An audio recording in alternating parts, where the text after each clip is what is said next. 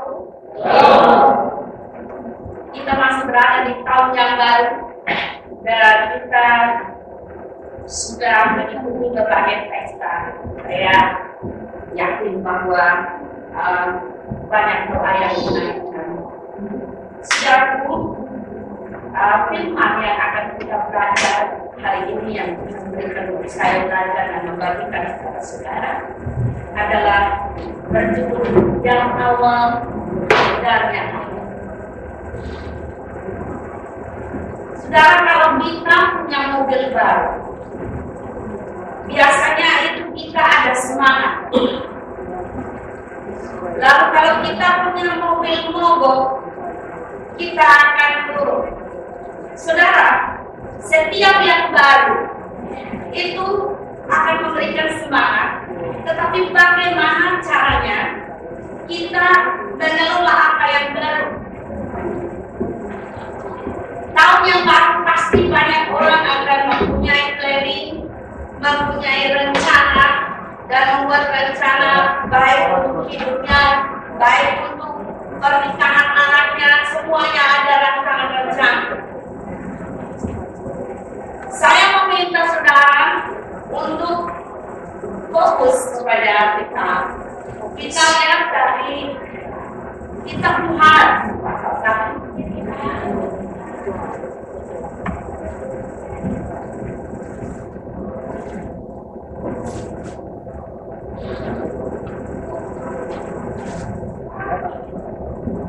Di dalam kitab Yohanes pasal 1 ini berkata demikian, Firman yang telah menjadi manusia.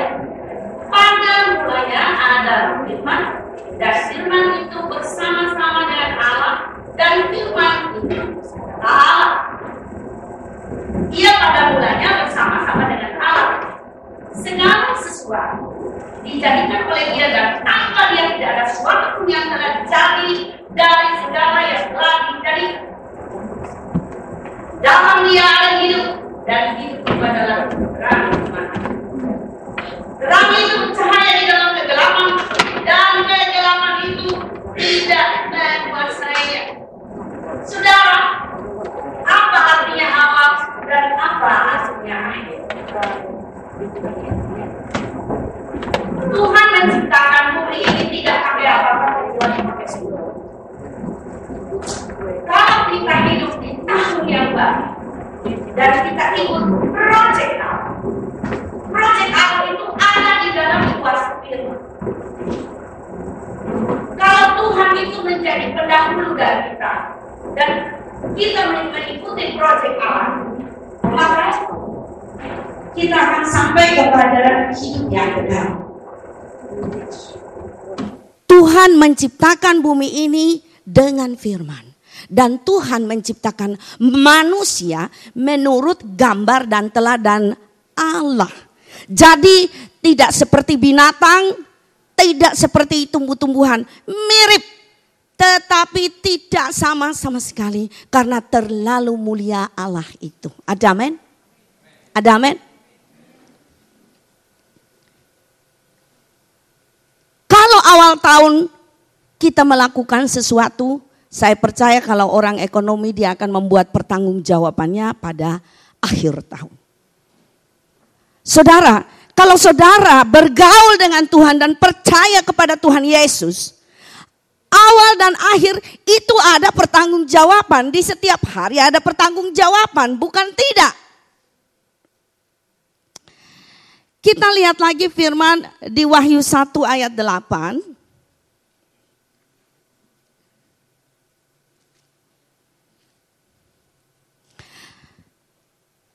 Di sini dikatakan, aku adalah Alfa dan Omega, firman Tuhan Allah, yang ada dan yang sudah ada dan yang akan datang, yang Maha Kuasa. Amin. Manusia ini kebanyakan mencoba menata hidupnya dengan kuasa. Percaya atau tidak saudara, kuasa itu yang kita tata. Kalau kita berpikir kita banyak uang, maka kita berkuasa. Ya, mau beli apa aja, ya, mau pergi ke New Zealand, yes. ya kan? Kalau mau ini, nah ini manusia yang di luar proyek Allah, dia tidak mengetahui bahwa untuk menguasai bumi ini diperlukan suatu kuasa, yaitu firman Allah. Amin. Saya akan tunjukkan kepada saudara bagaimana dua pribadi di dalam kehidupannya. Yang pertama saudara, kita melihat Abraham. Itu ada di kitab Kejadian 12. Ya.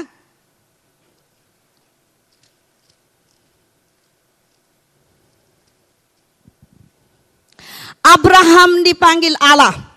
Berfirmanlah Tuhan kepada Abraham, pergilah dari negerimu dan dari sanak saudaramu dan dari rumah bapamu ke negeri yang akan kutunjukkan kepadamu. Aku akan membuat engkau menjadi bangsa yang besar dan memberkati engkau serta membuat namamu masyhur dan engkau akan menjadi berkat.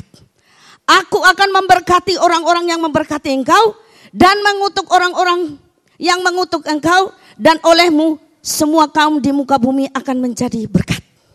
Saudara, Abraham tidak kekurangan sesuatu apa. Dia punya keluarga, orang tuanya ada, dan mereka berada.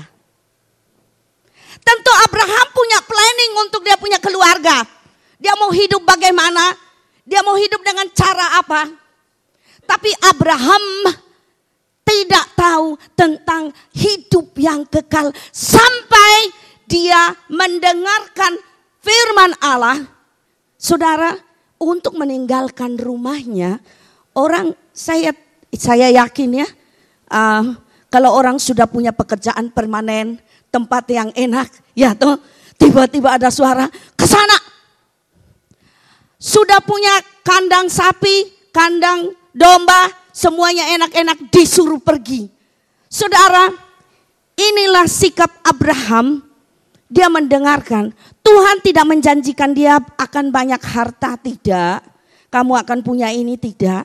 Tapi di sini Tuhan memberikan janji yang tidak bisa hilang oleh dunia. Amin. Apa yang lebih penting daripada hidup ini, dan apa yang lebih penting daripada keluarga yang diberkati Allah. Amin. Saudara tentu mencari uang maksudnya supaya memenuhi seluruh kebutuhan hidup. Tapi mari kita lihat proyek Allah. Abraham ini taat kepada Allah sehingga dia kemana saja menjadi berhasil. Ada amin. Saudara tepuk tangan dulu buat Tuhan Yesus. Abraham, istrinya pernah mau diambil sama Abimelek. Abimelek mau istrinya. Abraham ini belum tahu tentang Tuhan. Jadi dia bilang sama Sarah, Sarah sedikit bohonglah sama Abimelek ya. Kalau ditanyain bilang kamu itu saudara saya aja. Supaya kalau saya lakinya bakal saya dibunuh dan kamu diambil. Abraham belum tahu cara kerja Allah. Amin. Sehingga dia buat seperti itu. Tetapi Allah membela perkataan Abraham. Allah membela sikap Abraham yang belum tahu apa-apa tentang Tuhan Allah. Sehingga Abimelek dikasih mimpi yang sangat takut, saudara. Tapi itu cara Allah. Abimelek ini kemudian karena takutnya dia memberi kambing domba. Abraham kan tadi orang merantau, tidak punya apa-apa. Tetapi karena kejadian ini Abimelek kasih kambing, kasih domba, dan kasih segala.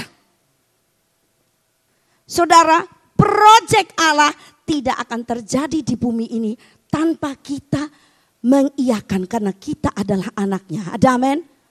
Ada amin? Nah saudara, kita lihat yang berikutnya. Di dalam kitab Yesaya 48.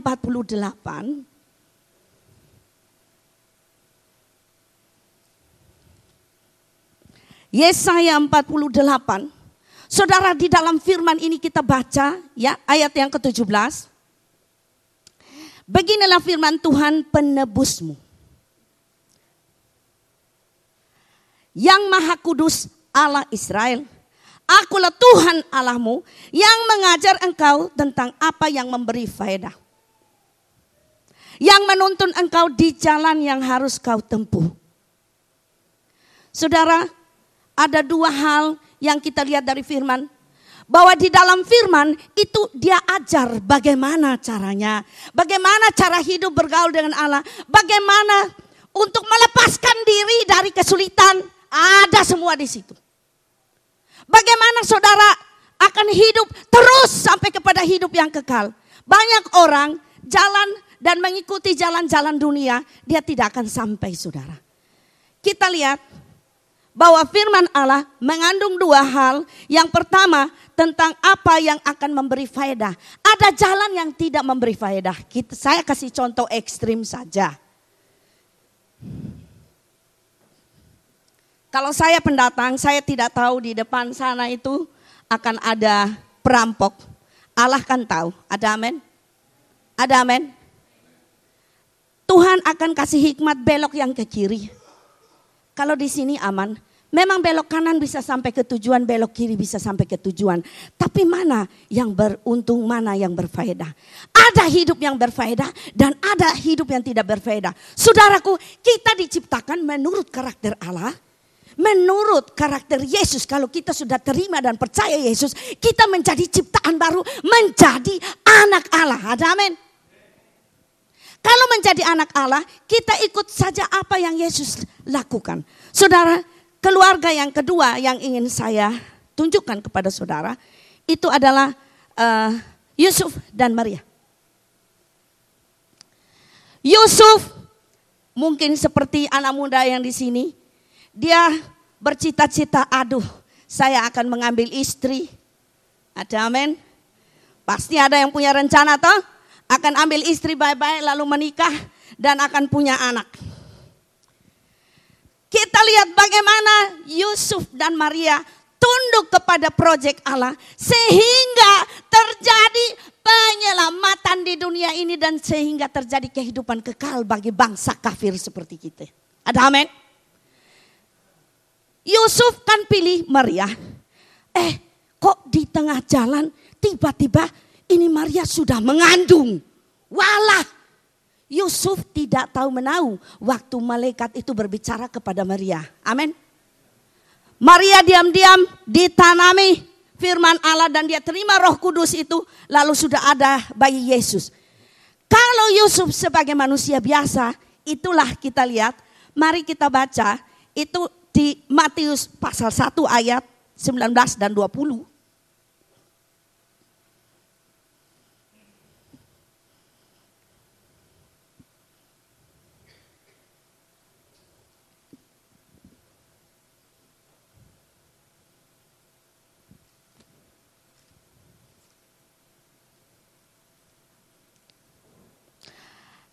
Karena Yusuf suaminya seorang yang tulus hati dan tidak mau mencemarkan nama istrinya di muka umum, ia bermaksud menceraikan dengan diam-diam. Tetapi ketika ia mempertimbangkan maksud itu, malaikat Tuhan nampak kepadanya dalam mimpi dan berkata, Yusuf anak Daud, janganlah engkau takut mengambil Maria sebagai istrimu, sebab anak yang dalam kandungannya adalah dari Roh Kudus. Tadi firman mengatakan akan mengajarkan apa yang berfaedah. Kalau Yusuf hidup tidak berpaut kepada Allah, tidak bisa mendengarkan suara Roh Kudus, celaka dia. Dia sudah kasih cerai ini Maria. Lalu Yusuf jadi apa? Dia jadi manusia biasa yang tidak ada mengambil bagian di dalam proyek Allah. Dan pada ujungnya dia akan masuk neraka. Nggak ada ambil bagian. Tapi Yusuf ini mau takut. Saudara lihat bagaimana Allah membelanya. Tadi dia bilang di firman dikatakan memberitahukan apa yang berfaedah. Yang berfaedah di dunia ini untuk sampai kepada hidup yang kekal. Ada yang ditawarkan. Saudara kan makanan banyak. Saudara bisa pilih. Bisa pilih drugs atau saudara pilih makanan yang sehat. Ada amin? Ya? Ada amin. Tapi banyak kan dari kita kan sudah tahu itu makanan yang gak sehat ya kita juga makan. Sudah tahu itu yang gak baik ya tetap dilakukan. Udah 1000 orang ngomong ya tetap aja begitu. Gak ada perubahan. Loh dari tahun 90 sampai tahun 2000 kenal Yesus nggak ada perubahan. Kenapa? Karena Yesus bukan menjadi awal dan yang akhir dari tujuan hidup. Tadi lagu itu cocok. Yesus jadi pusat, Yesus beginning and the end. Pada mulanya ada firman. Kalau tidak ada firman berarti kita jalan di dalam kegelapan. Tadi Yohanes 1 mengatakan tidak akan ada yang jadi daripada yang ada sekarang kecuali dengan firman Allah. Jadi saudara, kalau keluarga mau berhasil pakai firman, pekerjaan mau berhasil pakai firman. Saya memuliakan Tuhan. Saya punya pekerjaan biasa sebagai orang biasa, saya jadi notaris. Ya. Tetapi saya sangat berbahagia. Jadi saudara, ibu rumah tangga juga bisa bersaksi. Bapak rumah tangga juga bersaksi. Waktu antar anaknya ke sekolah duduk, ibu berbicara tentang firman Allah. Ada amin? Berbicara sama istrinya bukan bilang, mukamu kok kayak setan begitu. Banyak kan dari kita bilang begitu. Jarang kita pakai firman Allah di dalam pemeliharaan. Jadi akhirnya di tengah jalan kita kacau balau. Dan kacau balau sudah putus patah baru menghadap. Tuhan bilang, aku berserah. Ini kalau bapaknya saya begitu. Su kaki patah udah baru datang sama saya ya. Kemana kakinya yang kemarin bagus-bagus itu kau di mana? Saudara, waktu rancangan-rancangan menikah enggak ada saya Allah dilibatkan ditanya-tanyain. Udah di tengah-tengah putus patah. Bilang ini, habis saya ajak ke gereja gak mau. Dari dulu udah tahu orang ini gak mau ke gereja kok ya diambil jadi suami. Awal dan yang akhir. Yang agak susah adalah di akhir kehidupan itu Yesus akan bersaksi kepada Allah Bapa apa yang kita lakukan. Makanya di situ firman dikatakan bahwa kalau kamu lihat orang lapar kasih makan. Ada amin? Kamu lihat orang haus kasih dia minum. Kalau dia telanjang, maksudnya telanjang itu bukan saudara secara fisik juga kasih baju. Tetapi kalau orang itu berdosa, mari tinggalkan dosamu. Ada amin?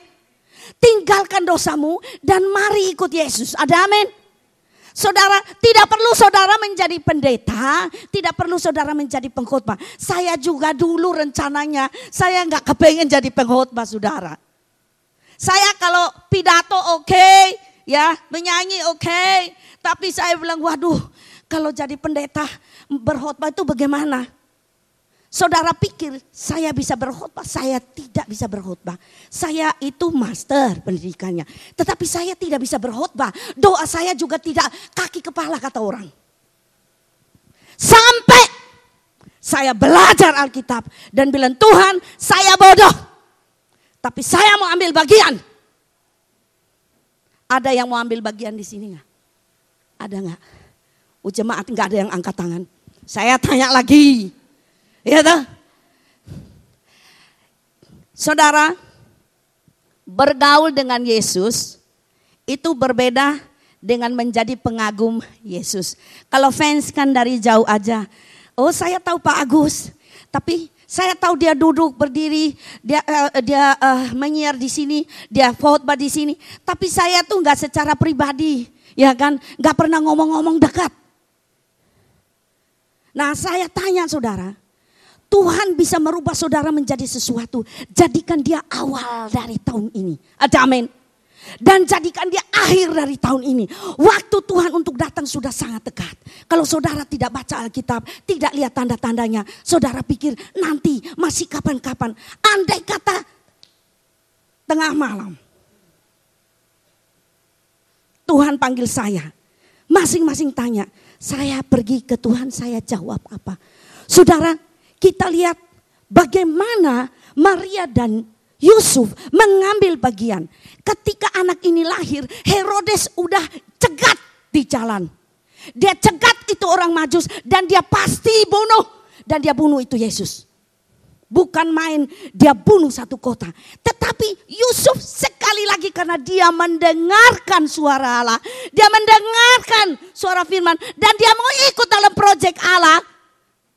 Saudara, orang kalau pindah pasti pindah ke tempat yang enak, betul? Betul? Dia tidak akan pindah ke tempat yang gak enak, dia mulai berpikir. Siapa yang akan mengerti orang di Bethlehem kok suruh pergi ke Mesir? Tapi Yusuf ikut juga kan? Amin. Selamat tidak? Jadi selamatkan baginya. Saudara, inilah kehendak Allah. Bagaimana kita lihat? Tuhan menciptakan manusia menurut gambar dan teladan, dan manusia di dalam perjanjian lama itu tidak bisa produktif tanpa kuasa Allah. Lalu Yesus datang untuk menghapus dosa, saudara. Menghapus dosa ini supaya kita ambil bagian di dalam kerajaan Allah. Nah, sekarang kita lihat di kitab Matius.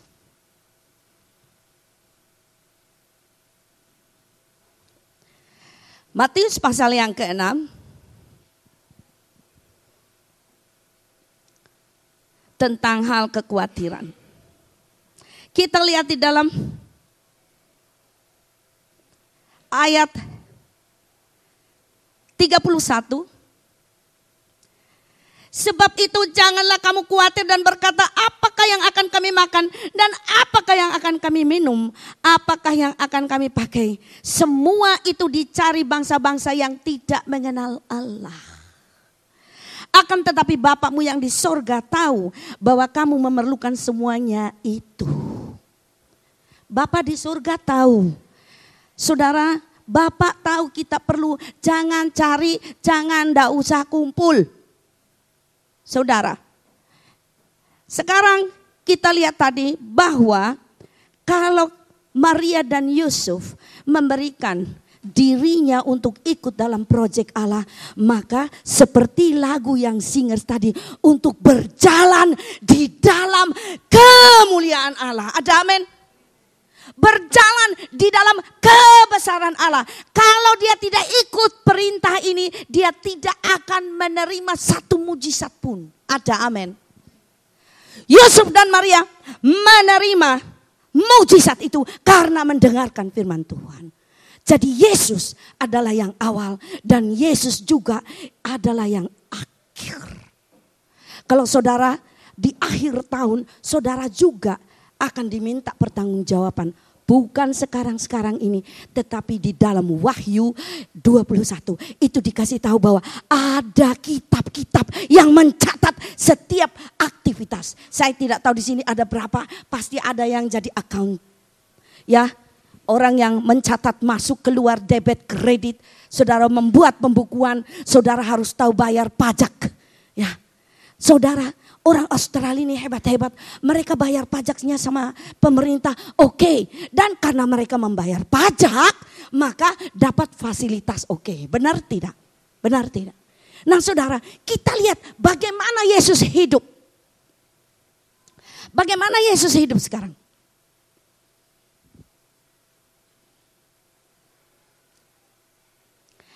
Yesus punya rencana untuk membawa kita kepada hidup yang kekal. Artinya kalau setelah mati ada suatu kebangkitan dan ada satu kehidupan. Di dalam Wahyu itu diceritakan tentang adanya kerajaan 1000 tahun. Jarang sih ada yang kepengen-kepengen. Kalau kita nonton film kita tahu. Tapi kerajaan 1000 tahun itu apa? Oh, barangkali cerita-cerita. Saudara, saudara akui atau tidak akui, orang yang mengambil bagian di dalam rancangan Allah akan memerintah selama 1000 tahun dengan Yesus.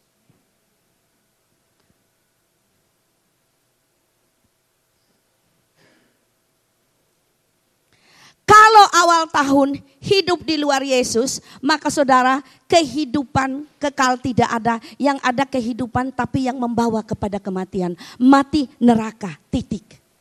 Siapa yang akan bersaksi di hadapan Allah tentang kita? Yesus. Makanya di Matius pasal 7, biarpun kamu berdoa, bilang Tuhan, Tuhan, aku nggak kenal. Karena apa? Kamu berdoa juga tapi kamu bukan melakukan aku punya mau. Yesus mengajarkan kita bagaimana kita harus hidup kepada hidup yang kekal. Yang pertama, saudara lihat di Matius pasal 6. Ya, kita tidak perlu cari uang. Semua itu dicari bangsa-bangsa. Tuhan memberikan keajaiban bagi setiap orang yang mengikuti jalannya. Ada amin. Mari kita lihat. Di dalam doa Bapa Kami, saya yakin saudara sudah sangat hafal. Kalau doa pasti, Bapa Kami yang ada di surga, dimuliakanlah namamu, datanglah kerajaanmu, jadilah kehendakmu, tat. Tapi setiap hari kehendak siapa yang jadi? Apakah firmanmu, firman bilang jangan marah. Ya cuma marah sedikit yang penting, kasih keluar emosi, maki sedikit kan habis itu habis daripada disimpan lama. Ada yang gitu ya. Terus ada yang juga agak sopan tapi lebih jahat lagi. Disimpan bertahun-tahun. Aduh, saya kok kalau lihat Erwin tuh rasanya pengen ngapain gitu. Ya kan? Sopan, sopan. Tapi nanti tahun ketemu tahun mangkel itu lagi yang keluar. Siapa yang disimpan? Yesus. Firman tidak pernah ada dalam hati. Di firman bilang berapa kali harus mengampuni? 70 kali 7. Tapi kita 1 kali kasih maaf. 2 kali agak maaf. 3 kali sedikit maaf. Lewat dari 3 tiada maaf bagimu.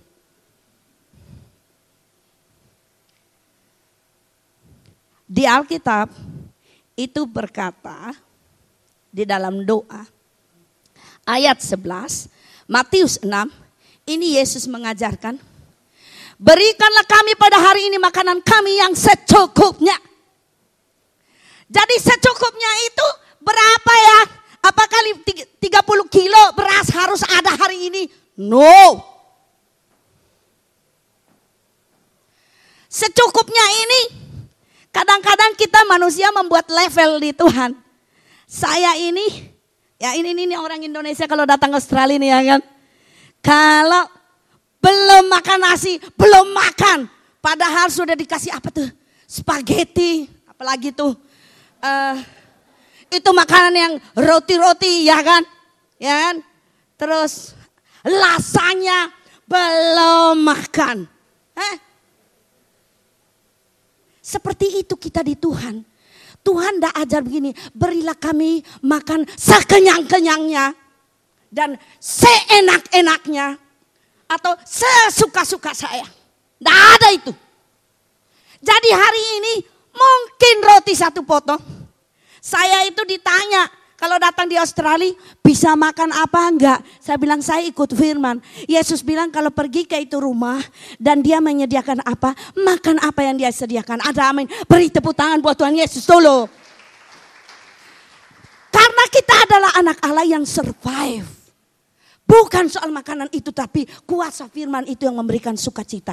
Kalau orang hatinya cukup dikasih apa aja mah cukup. Amin. Coba kalau mak marah sama bapak, biar mak masak yang enak, ya toh. Pak datang mau makan ini rasanya, lihat muka mamanya sudah asam kayak limun asam.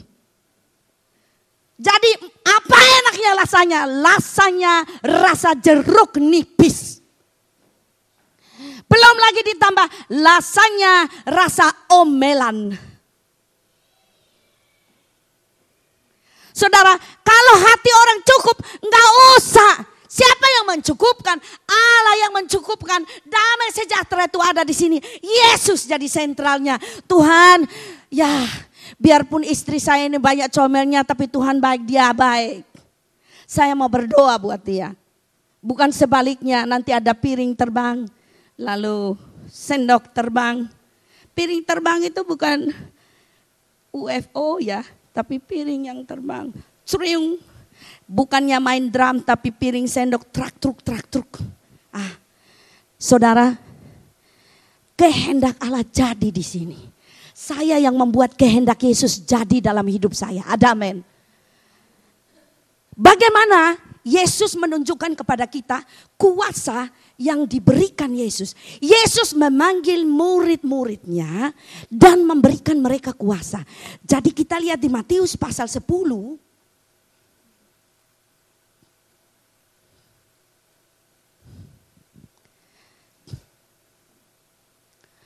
Ayat 1, Yesus memanggil ke-12 muridnya dan memberi kuasa kepada mereka untuk mengusir roh-roh jahat. Dan untuk melenyapkan segala penyakit dan segala kelemahan. Saudara, dua hal yang Tuhan berikan lewat kuasa. Karena tadi dia bilang, Bapamu yang di surga tahu kamu perlu. Kapan perlu baru dikasih. Makanya kan kadang-kadang kita doa minta, enggak dikasih-kasih. Bos bilang enggak perlu. Saudara, kalau saudara jadi ayah, saudara lihat anak-anak minta, anak-anak kecil. Coba saudara lihat, ini toysnya udah ada ini. Besoknya minta itu. Lama-lama kan bapak bilang enggak usah dikasih, dia minta. Ya kan, toysnya banyak, yang cukup aja. Nah, saudara. Ukuran kalau saudara minta kepada Tuhan, kalau yang untuk melebihi, yang tidak mempermuliakan Allah untuk kepuasan saudara, itu saudara gak bakal terima. Lalu saudara bilang, oh mungkin caranya adalah saya pergi dan mengutang dan membelinya. Nanti Tuhan akan memberi jalan keluar. No, itu bukan cara Allah. Allah tidak suruh kamu utang, malah Allah suruh kamu bagi-bagiin. Nah saudara, murid-murid, kita lihat Petrus itu dipanggil dari penjala ikan untuk mengambil bagian dalam penjala orang. Yesus memberikan contoh yang terlalu banyak tentang bagaimana hidup. Apakah Yesus tidak makan minum? Makan Yesus. Kita lihat Yesus mempergunakan kuasa Allah di dalam kehidupannya. Saudara, kita kalau bayar pajak hatinya berat sekali, dan kalau boleh bagaimana caranya supaya tidak bayar pajak. Saudara, saya kasih tahu Tuhan Yesus itu gak pernah nipu pajak. Saudara lihat di Matius 17 ayat 27.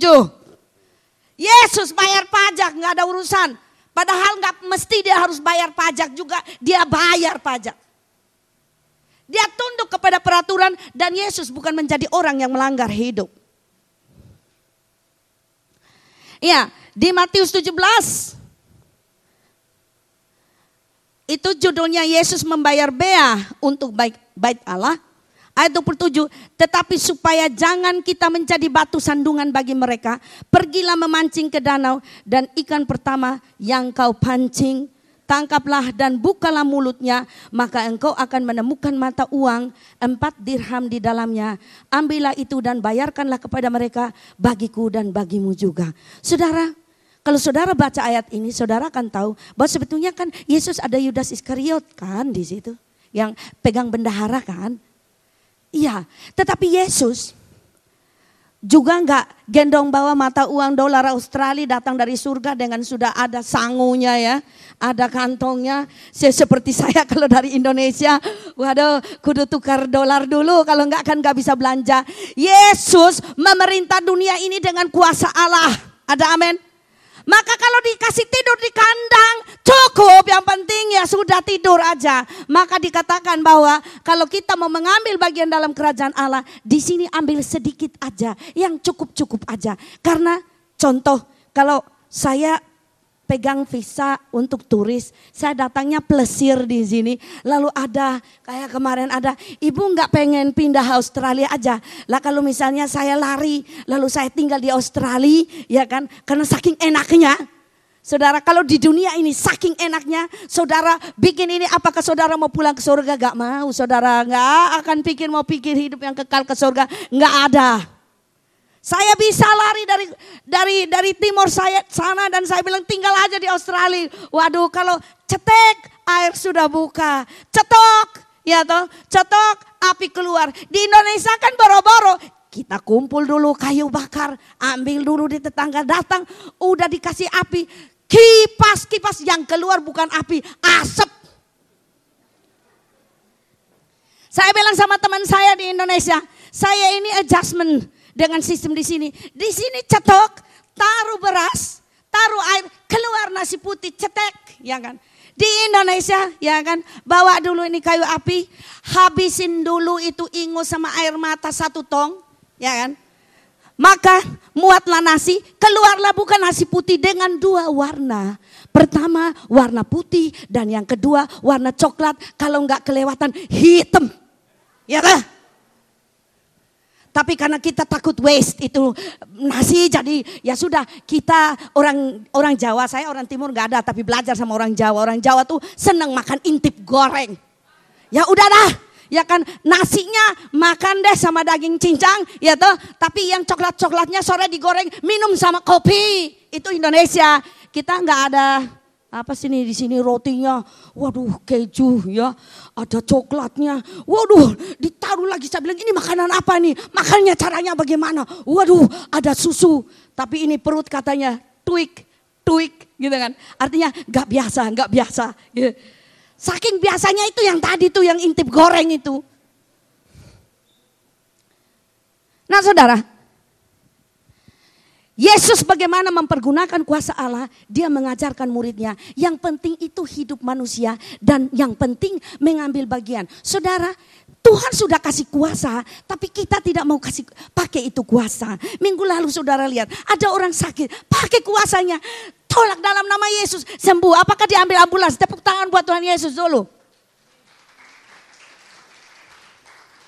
Nggak usah ambulans, karena memang Tuhan sudah kasih engkau kuasa untuk berdoa dan sembuhkan itu penyakit. Ada amin? Tapi berapa dari kita? Berapa dari kita? Yang penting kan sehat. Lalu kalau sudah sehat, kita mah bukan kerja bagian Allah. Kita mulai ikut olahraga yang bahaya-bahaya. Saya lihat di mana tuh pakai payung, ya? Apa tuh istilahnya? Saya nggak tahu itu, ada sky-nya. Lalu terbang, ya kan, terjun dari pinggir jurang pakai tali. Saya bilang ini memang cari mati. Ya, hidup di luar Yesus, dia pikir itu fun. Saudara, naik roller coaster itu yang muter-muter itu, apa funnya?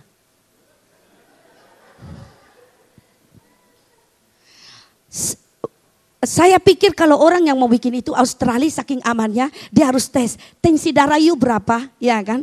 Ada sakit jantung atau tidak, baru beli koin, baru naik. Ini enggak. Jadi di sini memang kalau mau $5 juga udah bisa mati seketika.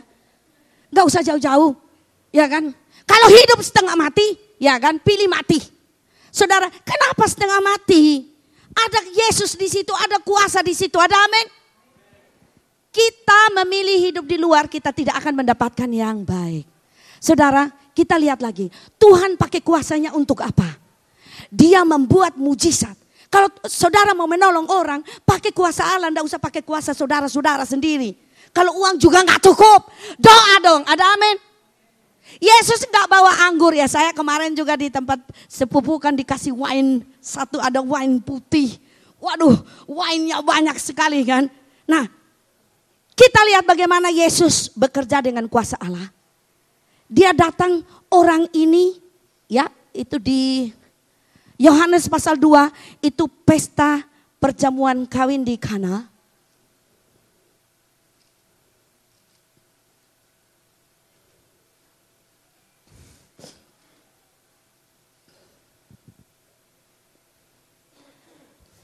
Saudara, apakah Yesus tidak hidup secara manusia biasa? Dia hidup seperti manusia biasa. Dia datang, orang ini kekurangan anggur. Dia nggak datang, kalau di sini Australia, kalau datang ke seorang undang, dia akan, saya bawa apa ya? Mungkin ada yang bawa daging, ada yang bawa makanan, ada yang bawa wine. Kalau kita di orang Indonesia, kalau diundang mah datang lenggang, bila perlu bawa anak cucunya, semuanya datang. Jadi kalau berani mau ngundang, berarti berani tanggung. Orang Indonesia berani-berani. Enggak ada urusannya utang pinjam di belakang, nanti kita hitung. Ya kan? Kalau Australia ini kan bawa wine. Nah, saya pikir Kalau orang Yahudi waktu itu kayak begini, nggak bakal orang ini kekurangan. Tapi dia kayak orang Indonesia juga. Ya, kalau datang ya datang tangan kosong gitu. Yang namanya diundang ya datang tok tuh. Cukup, karena kenapa orang Indonesia yang pelit dia bilang, kan di situ dia bilang minta doa restu. Gitu. Saya cukup doa Bapa kami yang ada di surga untuk diri saya. Restunya artinya saya duduk di situ kan cukup, sudah. Ya. Orang ini kekurangan anggur, tetapi siapa yang tahu kekurangannya? Ada dua person di situ. Lihat bagaimana tadi Yusuf dan Maria ikut proyek Allah. Maria tahu bahwa Yesus ini anak Allah. Dan dia punya mujizat. Dan dia punya kuasa. Yang bisa tolong keluarga ini hanya Yesus. Ada amin? Tapi Maria udah ambil ke sana kemari. Lalu Maria bilang siap-siap. Lalu Tuhan Yesus tanya sama Maria, mau apa kamu ibu? Waktuku belum tiba. Saudara, meskipun kuasa Allah itu bisa dicurahkan, kalau saudara berdoa, waktunya belum tiba, belum akan terjadi apa-apa. Ada amin? Jadi kalau saat ini saudara punya pergumulan, terus berdoa. Amin. Saudara punya kelemahan, jangan takut, doa terus, usir terus itu penyakit, nggak mau. Saudara, Yesus pakai apa untuk kasih penuh itu tempayan? Ada tempayan 6. Maksudnya 6 itu apa? Hari Senin, hari Selasa, hari Rabu, hari Kamis, hari Jumat. Semuanya itu isi seperti biasa. Artinya kewajiban kamu kepada Tuhan Allah itu apa? Lakukan secara biasa. Yang akan membuat itu luar biasa adalah Yesus. Ada amin? Lakukan. Tetapi kamu harus lakukan bersama-sama dengan Yesus untuk dapat mujizat.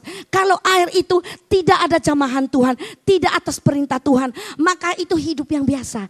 Jadi saudara, awal tahun, awal hidup, akhir hidup saudara. Kalau hanya diisi air begitu, nggak ada perintah-perintah Yesus, nggak ada firman-firman Allah, maka dia tetap air seperti biasa.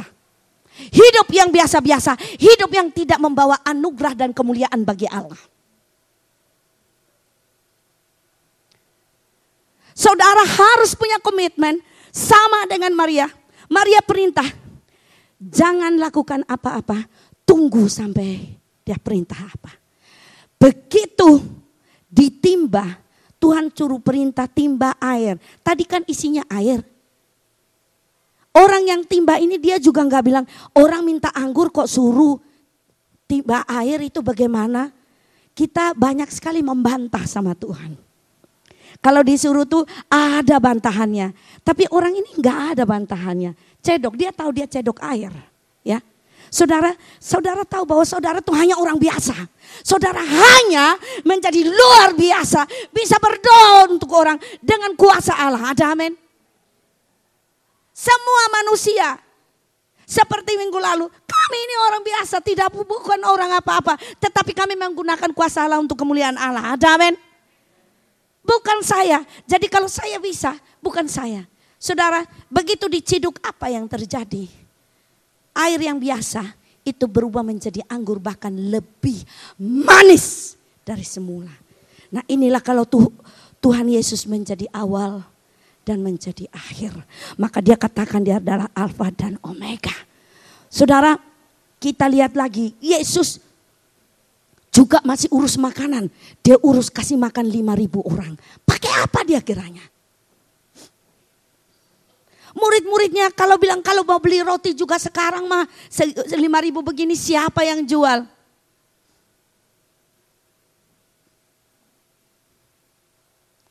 Ya barangkali yang catering juga sampai doel kalau bikin 5.000. Ya kan? Apalagi seketika. Tapi Yesus tanya, yang kamu punya itu apa? Yesus gak pernah tanya bahwa yang kamu punya itu berapa, yang banyak itu untuk 5.000, enggak. Lihat bagaimana mujizat itu terjadi kalau saudara mengikutkan Yesus dengan kuasa Allah, maka hidup saudara akan menjadi mujizat bagi semua orang. Amin. Yesus bilang yang punya apa? Oh ada 2 ikan, lalu ada 5 roti. Secara logika saudara matematis dihitung bagaimanapun tidak akan Tuhan cukup. Maka tadi dia bilang, gak usah khawatir kamu makan apa, minum apa. Ya boleh minta kok tidak minta. Lah, cuman repot kan kalau yang ada ini cuman nasi aja nggak pakai daging, padahal saya biasa pakai daging. Tadi kan, saya ini kalau makan rasanya nggak bisa makan, mesti ada nasi. Padahal sudah ada berkat di situ. Berapa dari kita yang tahu bersyukur, jadilah kehendakmu di bumi. Kalau hari ini Tuhan mau saya makan rasanya, saya makan. Ada amin? Ada amin? Aminnya kurang nih, aminnya lagi ke pasar. Saudara, kita lihat Yesus menjadi berhasil dalam pekerjaannya dengan doa. Dan dia minta kepada Bapa. Apa yang dilakukan Yesus? Dia hanya doa memberkati saja. Jadi saudara, kalau saudara ingin punya istri yang manis, mulia, ajaib, yang senyumnya gini, nggak ada tutup mulutnya, ya kan? Ya berdoa tumpang tangan dalam nama Yesus, tolak muka asamnya, ya tak? Dalam nama Yesus, bapaknya waktu maknya lagi tidur, dalam nama Yesus tolak marahnya, kasih ganti dengan damai sejahtera. Berapa dari suami yang mendoakan begitu ya? Ada enggak? Kalau enggak ada sekarang saudara, lakukan tahun ini. Kalau saudara punya suami cepat marah, ya doa waktu dia tidur. Tuhan kasih es damai sejahtera, dingin supaya hatinya jangan panas. Saudara tidak pernah berdoa tapi bilang, ya udah dibilangin ya gitu tetap sampai selamanya. Loh, kok ada yang bisa lewat daripada Tuhan? Terakhir saudara, ada satu yang menjadi pesan Tuhan di Matius 28 ayat 19 dan 20. Kalau Yesus menjadi awal dan menjadi akhir. Yesus hanya minta kita jadikan semua bangsa muridku. Saudara bisa memuridkan orang bukan harus berkhotbah di sini. Saudara punya anak-anak, jadikan mereka murid Yesus. Di sini dikatakan, dan ajarilah mereka melakukan segala sesuatu yang telah kuperintahkan kepadamu. Nah, kalau Yesus sebagai akhir, saudara tidak akan bisa mengajar anak-anak saudara kalau saudara tidak bersumber dari firman. Dan saudara tidak akan mengalami mujizat kalau saudara tidak mengikuti kuasa Allah dan cara Allah dan percaya kepadanya. Bahwa Tuhan mengambil bagian. Apapun persoalan saudara saat ini, letakkan di sini dan saudara bilang, jadi menurut kehendakmu. Ada amin? Saya minta, silakan Bapak jawab saya. Nah saudara, janji bahwa Yesus sebagai akhir adalah aku menyertai kamu senantiasa sampai akhir zaman. Jadi sampai kapanpun Tuhan akan menyertai. Tadi ingat, Allah memberikan kita kuasa. Yesus adalah awal dan Yesus adalah akhir. Hanya Yesus yang berjanji untuk menjemput kita kembali. Tidak ada satu oknum pun yang menjanjikan. Yesus menjanjikan ada tempat. Yesus pergi menyediakan tempat. Jadi kalau saudara sekarang menyerahkan diri, bekerja bersama-sama, Yesus jadi pusat hidup saudara. Yesus jadi awal dan Yesus yang menjadi tujuan hidup. Maka saudara akan sampai kepada hidup yang kekal. Amin.